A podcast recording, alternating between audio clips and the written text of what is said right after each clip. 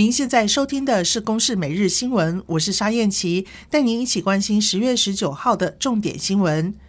台七线多处路段因为连日大雨坍方中断，有三百零二个人受困明池山庄。昨天由三位山青会同五位救难人员徒步挺进，走了七个小时，抢在天黑前顺利把药品先送到明池山庄。用微弱的灯光清点药品，确认无误之后，现场响起一片掌声。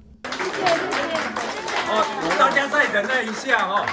而台七线桃园大慢段昨天晚间已经先清出一条便道，预估今天下午就可以让受困游客从桃园端下山。台七线明池山庄连外道路更有多处坍方和路基塌陷，最长的缺口大约是九十公尺，预计要到三十一号才能抢通。至于七兰山庄部分，即使十七号已经通车，但是因为以五十一线限制大客车通行，仍然有十多辆游览车困在山上不能下山。司机持续争取能够透过以五十一线竞速下山。县府说，以五十一线坡度和宽度都没有办法通行大客车，建议大客车可以改走省道往台中方向下山。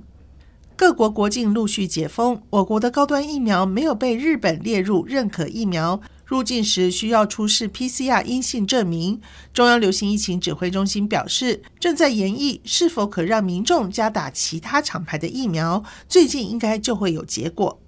德国原来计划在二零二二年底前完成逐步淘汰核电，但是随着俄罗斯入侵乌克兰后，欧洲各国能源需求紧绷，能源价格高涨，加上冬季来临，德国总理肖兹十七号下令，决定让德国现存的三座核电厂持续运转到明年四月中旬。